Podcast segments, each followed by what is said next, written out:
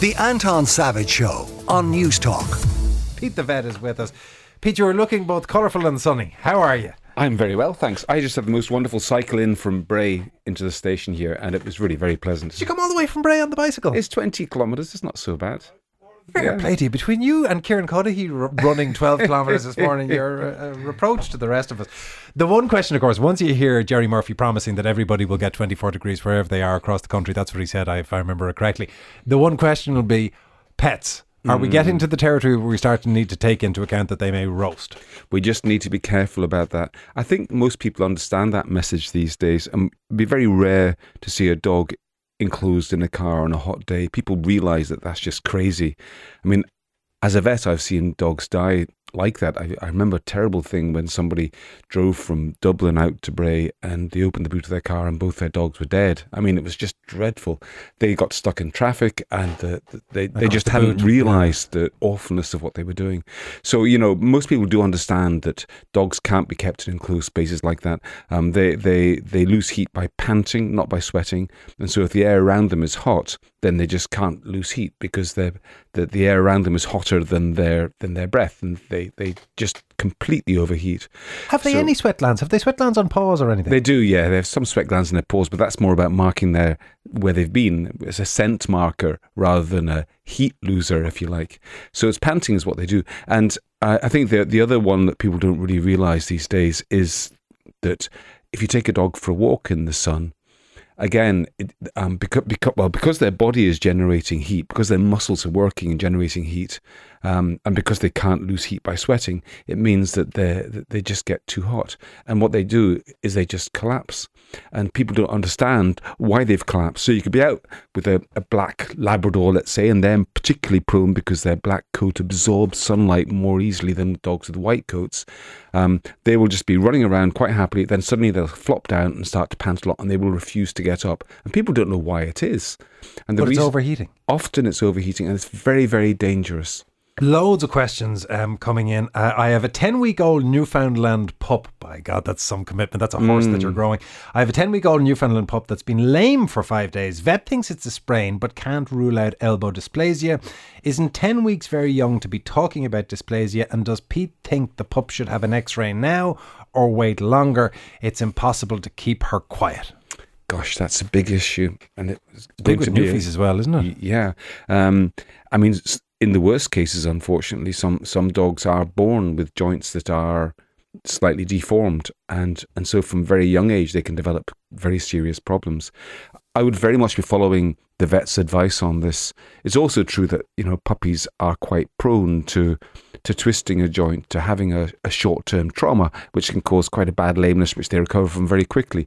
So vets would probably be they wouldn't rush into x-raying every puppy looking for complex diseases, they'd be more likely to say, well, common things are common. Let's just give this a little bit of space and time and rest the pup as you can. We all know you can't just put a, a pup in the box and leave it stay there still. Well, that's but, what I was wondering. What's the, the current guidelines in relation to exercising a pup? Is, is the idea that you try to limit it until they are fully grown? Yeah, well done, Anton. I got something right.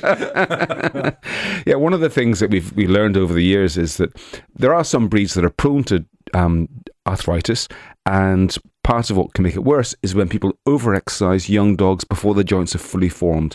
And that seems to damage joints in some ways and make them more likely to develop arthritis later in life.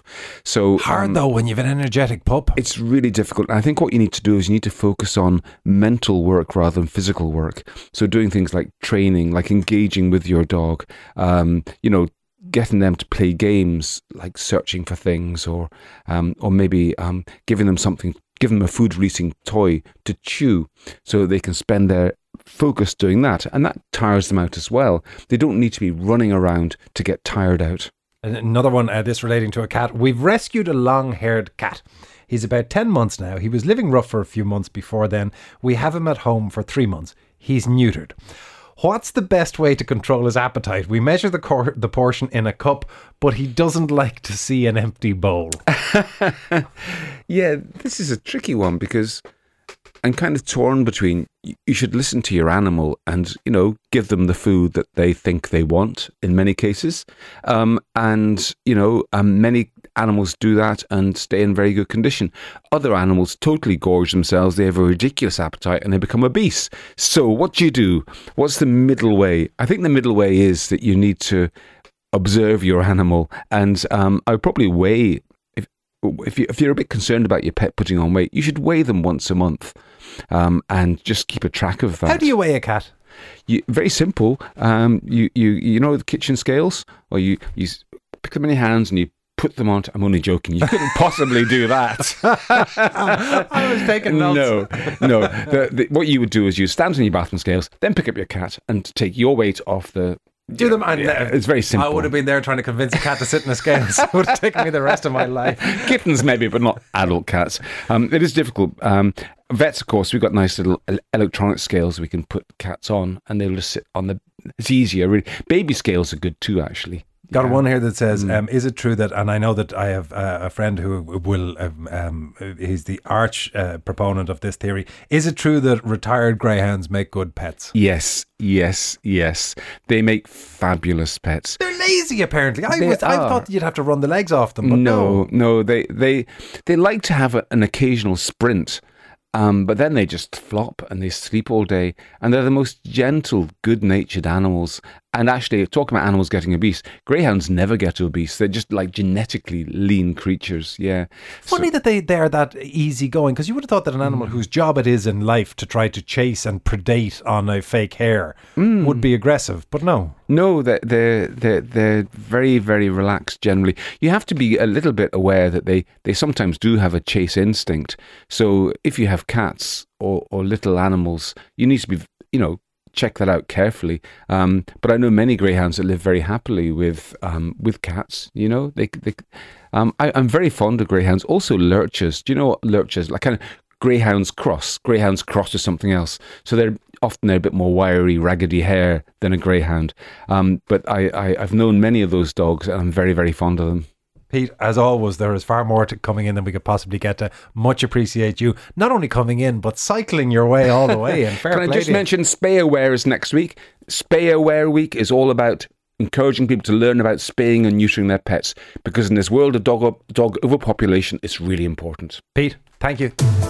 The Anton Savage Show, Saturday morning at 9 on News Talk.